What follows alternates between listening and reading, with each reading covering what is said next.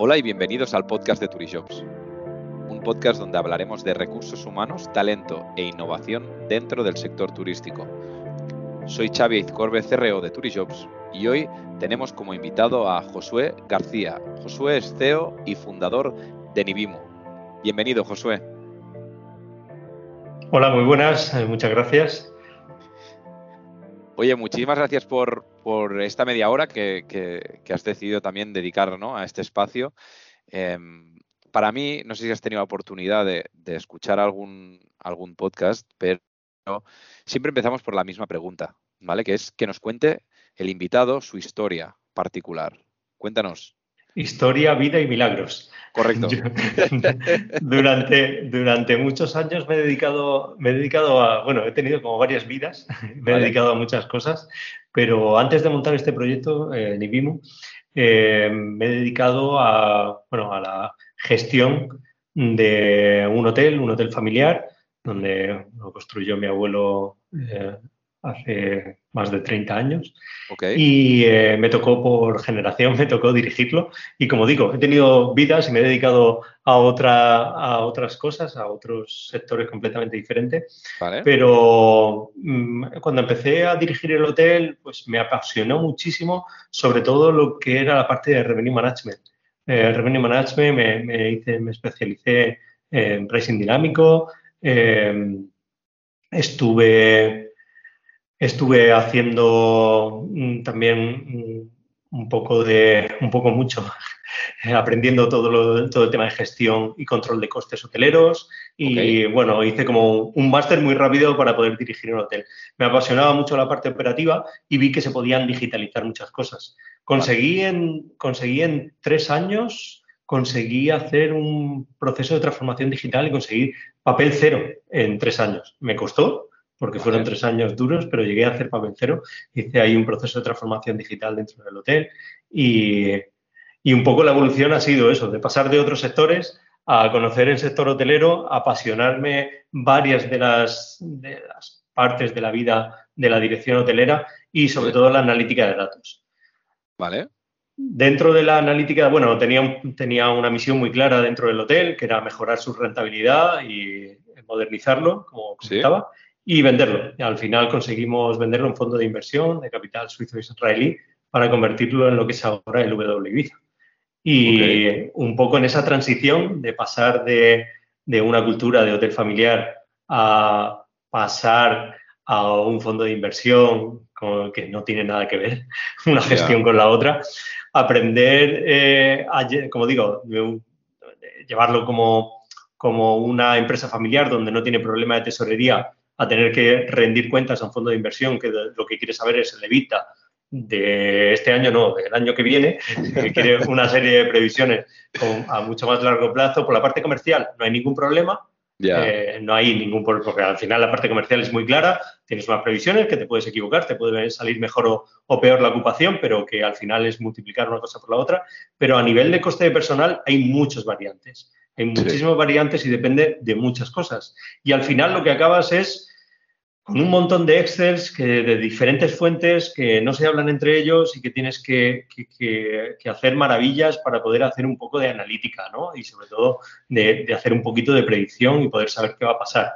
Y ahí, en ese, en ese impasse, ¿no? De, pasar de la dirección de una empresa familiar a que me contrate un fondo de inversión para poder seguir gestionando el hotel y luego pasar a convertirlo a un hotel de una cadena, ahí es donde me encontré que faltaba una herramienta así Falta una herramienta así como la que como la que fundamos, como decía, antes de, comentar, de comenzar este proyecto que es Nivimo.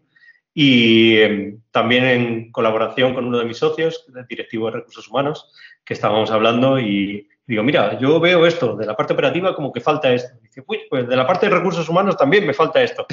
y fuimos un poco uniendo, uniendo cabos, ¿no? De lo que faltaba por aquí, lo que faltaba por allí en el sector hotelero. Entonces, lo que bueno, ya un poco enlazaría ¿no? con contar lo que es Nivimo. Sí, por favor. Te he contado, te he contado mi, un poco de cómo comienza todo el proyecto y Nivimo al final lo que es es una herramienta para la gestión integral del Departamento de Recursos Humanos y generación de Big Data.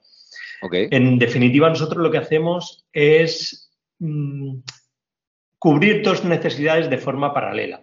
por un lado, automatización de procesos, tanto de la parte administrativa del Departamento de Recursos Humanos, pero también de la operativa diaria del personal de la empresa.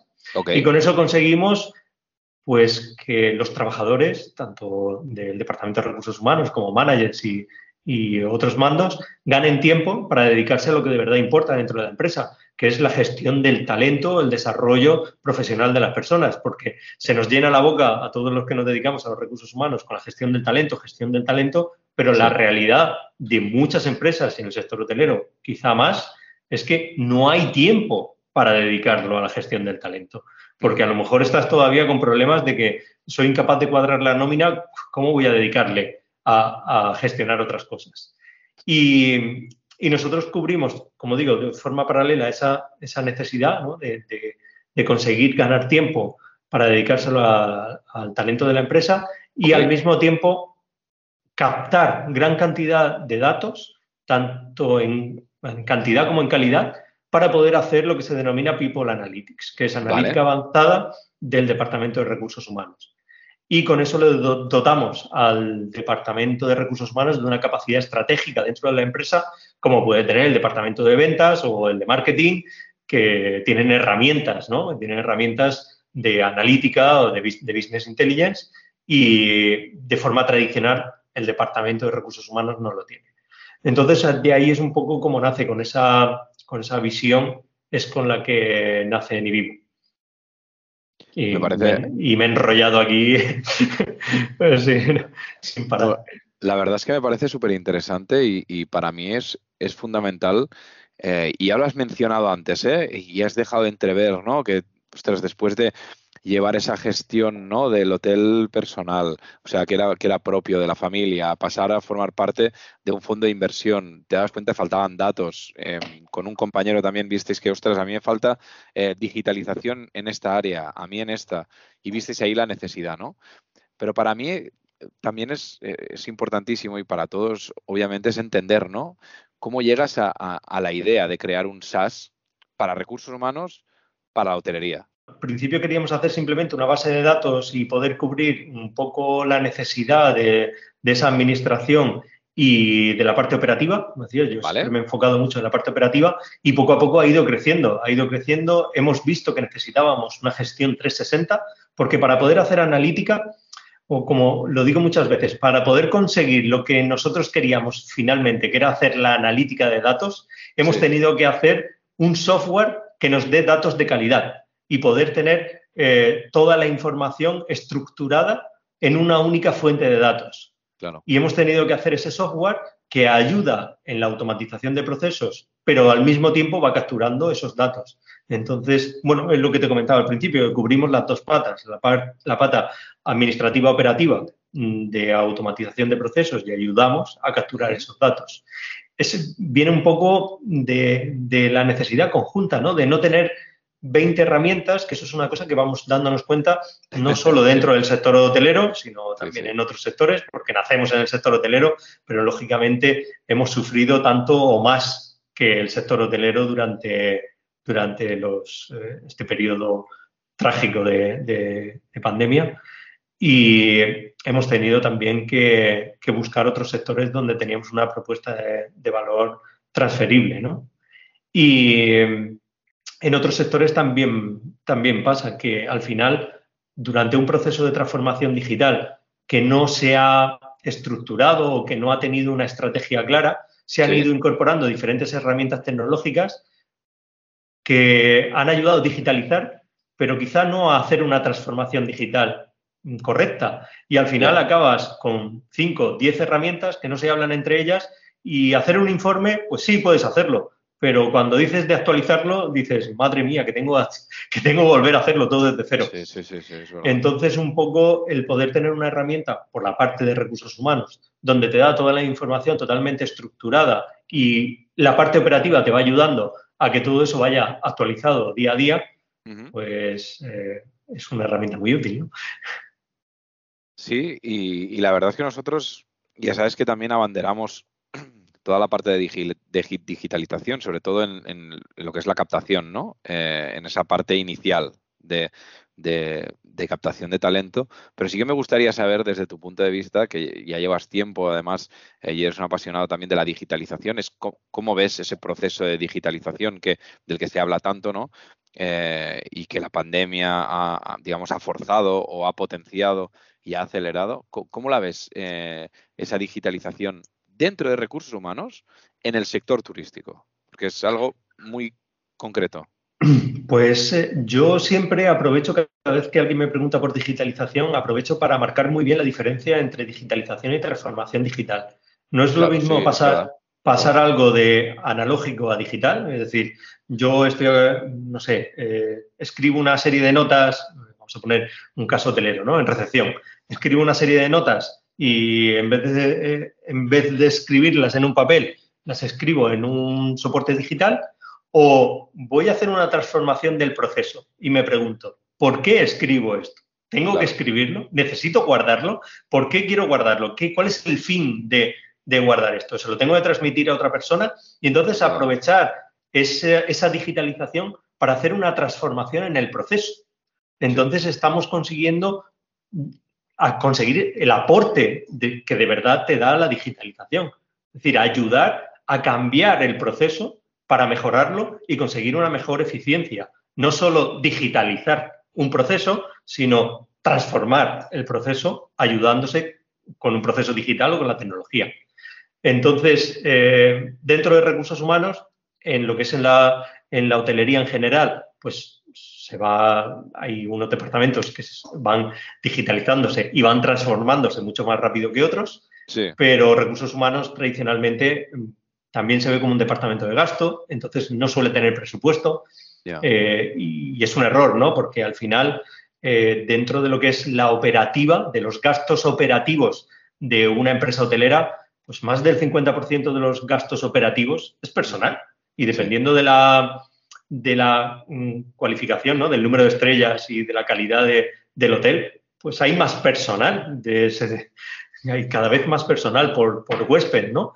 Entonces, el estar ahorrando, aunque sea un poquito, no te va tan directamente a la cuenta de resultados como puede ser una mejora en los ingresos, en el revenue, pero mm, sí, que también va, no tan directamente, pero por supuesto que tiene un impacto muy importante en la cuenta de resultados el poder eh, mejorar algo en lo que es el gasto de personal, que como digo, 50% más de esos costes operativos, ¿no?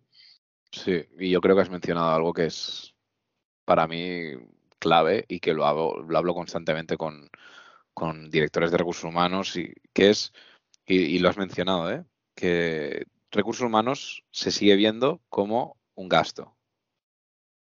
Es decir, como un, como un departamento que es un gasto.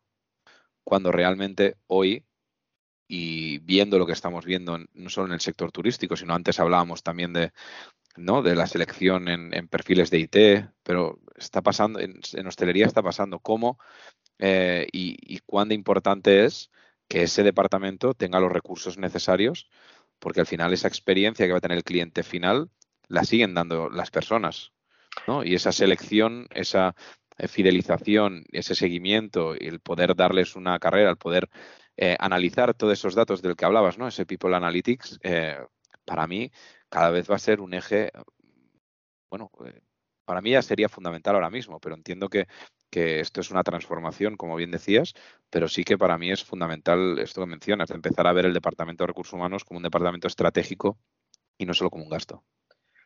Pues eh, totalmente de acuerdo, pero hay que transformar muchas cosas. Primero hay que dotar, hay que dotar de herramientas al departamento para darle esa capacidad estratégica, como decía, y que vaya con datos, porque hasta ahora va con opiniones y no va con datos. Entonces, pues siempre la opinión no es, no es tan válida como cuando te llega un equipo de marketing o de ventas y te dice, no, mira, eh, tengo esta métrica o tengo este KPI que me indica exactamente la evolución del negocio. Y en recursos humanos, al no tener esa capacidad, pues pierde mucha fuerza a nivel estratégico. Pero luego hay que cambiar también la mentalidad todavía del hotelero, porque si seguimos en una política de customer, de, customer centric, ¿no? El cliente está en el centro y todo va en el cliente, pues entonces que a lo mejor que tengas una herramienta digital en el departamento de recursos humanos no te importa tanto como que esté, no sé, mm, una baldosa arreglada. Y eh, si cambias la mentalidad o como dentro de lo que son las nuevas tendencias de recursos humanos, empezamos a ofrecer o empezamos a pensar en un em, eh, employee centric, ¿no? Es decir, el, trabajador, si el trabajador, ¿no? El trabajador está feliz, el cliente al final le va a transmitir, le va a transmitir esa, ese entusiasmo por, su trabajo y va a hacer bien su trabajo y va a hacer que el cliente tenga una mejor experiencia y una mejor satisfacción, ¿no? Entonces, satisfacción del empleado para conseguir satisfacción del cliente. Todo eso, eso no lo, decimos muy fácil y como que dentro de recursos humanos lo tenemos muy interiorizado, pero luego hablas con la realidad del sector hotelero y te dicen, ¿por qué estamos hablando de recursos humanos y de empleados cuando yo lo que quiero es que mi cliente, y siguen pensando solo en el cliente? Sí, sí, es, que para mí, ya te digo, es radical, eh, pero sí que es verdad que, bueno, que hay todo un proceso y que luego hay que tener los recursos y que luego también hay que la propiedad, ¿no? o el board de la empresa que sea X turística, pues tiene que decidir ¿no? que, van a apostar eh, y que realmente van a invertir los recursos para que haya exista esa transformación digital, que para mí es fundamental. O sea que, claro, aquí entramos más en una, en una zona más de, empresa, es decir, eh, como CEO y como fundador de Nibium, me gustaría que me describieras eh, cómo es la cultura organizacional de, de Nibium ahora mismo. Pues en Nibimu ahora mismo, nuestra cultura, estamos intentando hacer cultura, somos una empresa totalmente remota. Hacer cultura en remoto, eh, así, y más con una pandemia por medio, ha sido muy complicado. Al final, dentro de una startup como somos, la cultura es, pues, la van haciendo los, directivos, ¿no? los fundadores, y se van transmitiendo los valores que tienen los fundadores el poder hacer en remoto cultura, transmitir esos valores, es muy complejo. Eh, estamos intentando varios perfiles, volver a, presencial. Hemos, durante el tiempo que hemos estado 100% en remoto, hemos estado haciendo diferentes técnicas, como una reunión informal al semanal para que se hablasen de cosas que no tuviesen nada que ver con el trabajo, para poder pues no sé, socializar y poder tener una cultura más allá del trabajo, porque si no, al final, si estás en remoto, eh, pues al final es, eres casi una máquina, ¿no? Vas a hacer tu trabajo y solo tienes reuniones de trabajo y terminas de hacer tu trabajo y sigues con tu vida. Entonces, es complejo, es complejo en los días en los que está, para una empresa como la nuestra. Lógicamente, para, para un hotel, pues tiene otros retos, ¿no? Eh, son otros retos completamente diferentes. Eh, ahí la cultura eh, como que se tiene que transmitir de otra manera y, se percibe también por parte del trabajador de otra manera completamente diferente. Sí, estoy de acuerdo. Además me río porque es que justo eh, hilando con la siguiente pregunta, que es como CEO, ¿no? ¿Cuál es el mayor reto que te has encontrado en, este, este último año o en estos últimos años? lo que prefieras. O, o, meses, si te has encontrado algo que diga pues eh, uno, uno de lo que estamos hablando es eso, el poder mantener, eh, poder transmitir los valores a perfiles junior que hemos estado contratando y que a lo mejor, bueno, a lo mejor no, que no hemos visto en persona, no hemos podido tener trato físico en ningún momento. Vale. Es muy complejo, eso para nosotros ha sido un reto. Mantener el talento en remoto con perfiles junior ha sido misión casi imposible. Ya, ya, ya, ya. Casi imposible. Y, lógicamente, pues todo lo que es el enfoque y la cultura de la empresa ha ido variando para centrarnos en eso, en dar más cariño a esos perfiles que a lo mejor es su primer o su segundo empleo ¿no? Eh, en su vida laboral y que está, y más agravado por la pandemia, ¿no? que está en su habitación trabajando con un ordenador, con el mismo con el que juega y con el que ve Netflix, en el, la mismo, en el mismo escritorio en el que estaba estudiando y en el que cena y en el que come y no sale de su habitación. Al final se convierte en mercenarios que, que no tienen, que no hacen otra cosa nada más que estar ahí. Es, complejo, es, Sí, es decir, eh, Xavi, te ríes, pero no, es que, eso. ¿Sabes por qué me río? Porque es que nosotros hemos, vivido algo muy parecido eh, y creo que todo el mundo que, que, esté en esa transformación digital y que necesite este tipo de perfiles, pues está en la misma situación. Estoy de acuerdo. Entonces, por un lado, por un lado, a nivel de lo que estamos hablando, a nivel de cultura, a nivel de empresa, de interior, pero a nivel de empresa, eh, ya más a nivel comercial, eh, eh, también ha sido muy difícil el intentar ofrecer en el sector hotelero una herramienta para digitalización cuando el sector hotelero estaba pensando si, tenía que cerrar o vender el hotel. Entonces ahí nos hemos encontrado retos también, por eso hemos tenido también un poco que, que buscar otros sectores en el que no hayan sido tan afectados por, claro. por la pandemia para poder subsistir y que al no ser una empresa eh, de, hostelería y hotelera tampoco nos hemos visto beneficiados por las ayudas del sector turístico y hemos tenido un poco que subsistir, aunque hemos nacido en el sector hotelero y estamos especializados en el sector hotelero, hemos tenido que, que, pivotar un poco. Bueno, más sí, es pivotar, pero más que pivotar, girar, ¿no? Es decir, buscar una propuesta de valor transferible a otros sectores aunque nosotros somos sector hotelero 100% y más del 50% de nuestros clientes es sector hotelero. Ok, claro. Aquí hemos hablado ahora de, digamos, de, los retos que te has encontrado en el pasado, ¿no? Y ahora mirando hacia el futuro eh, y hablando de desafíos en el, en el, sector turístico y en recursos humanos eh, en específico, ¿cuál crees que sería o cuál ves que es muy claro? Pues eh, todo el mundo habla de la fuga del talento, ¿no?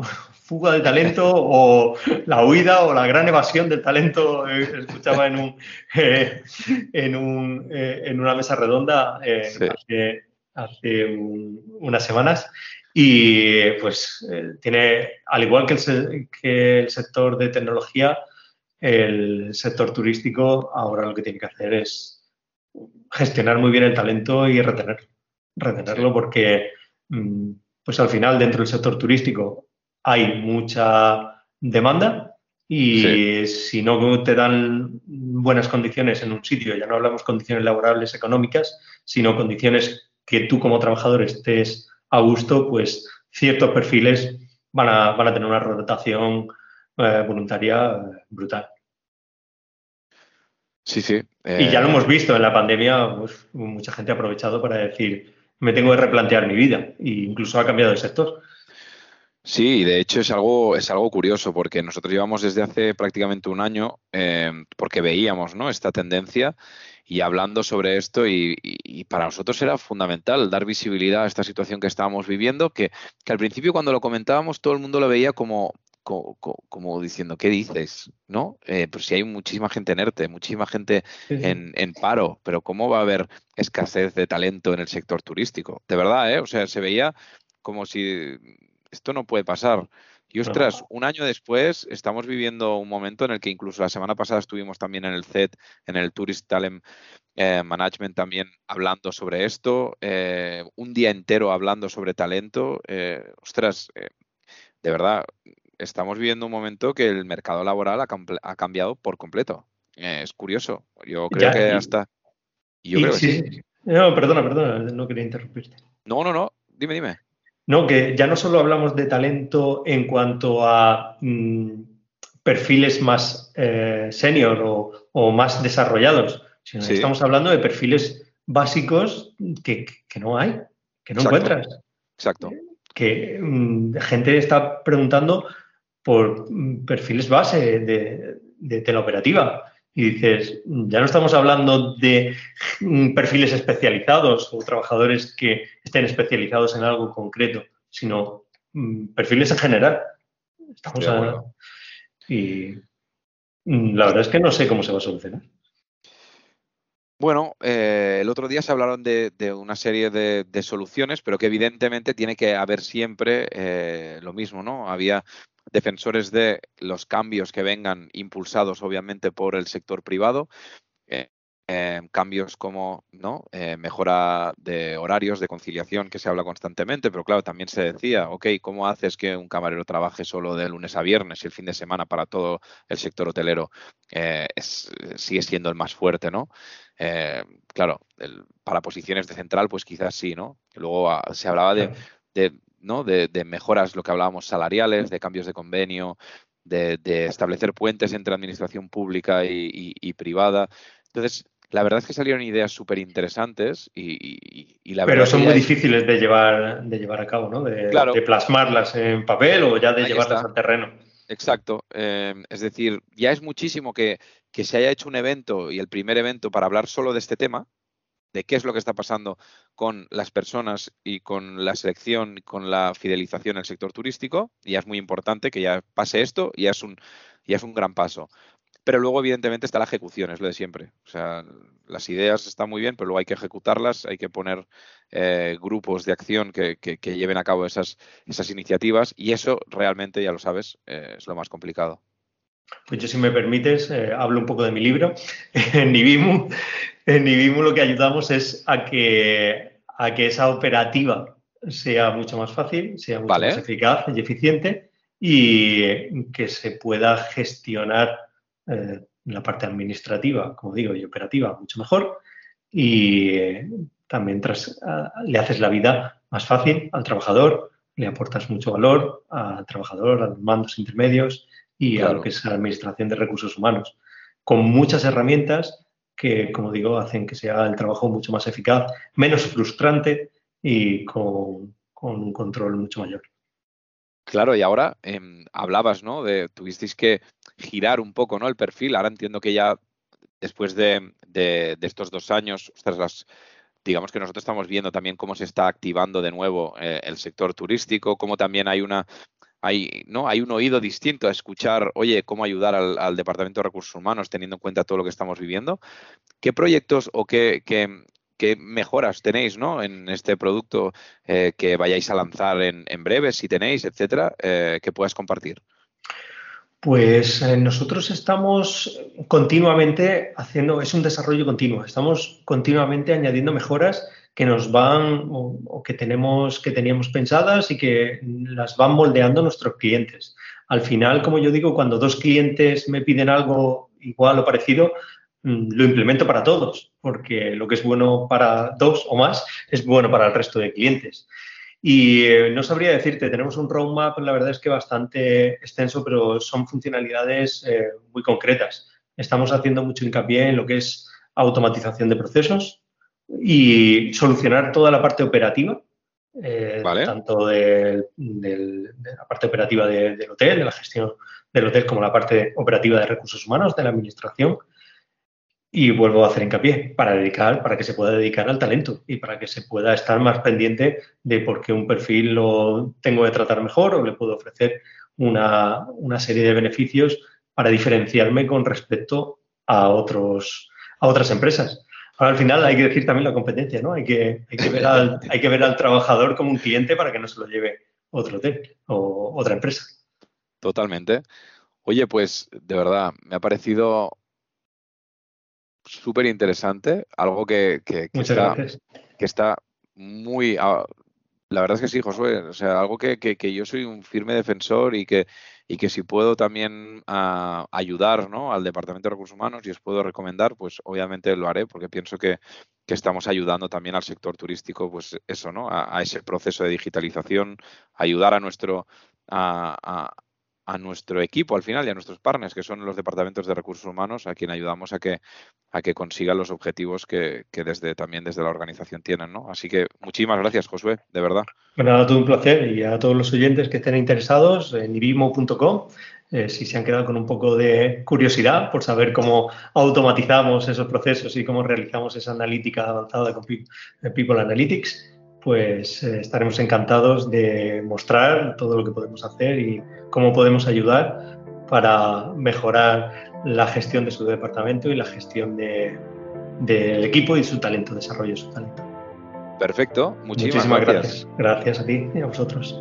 Y a los que nos estáis escuchando, no olvidéis suscribiros al podcast de Tuishi Jobs, el primer podcast de recursos humanos del sector turístico en España, y compártelo si te ha gustado. Muchísimas gracias, nos vemos la semana que viene y recuerda, people make the difference.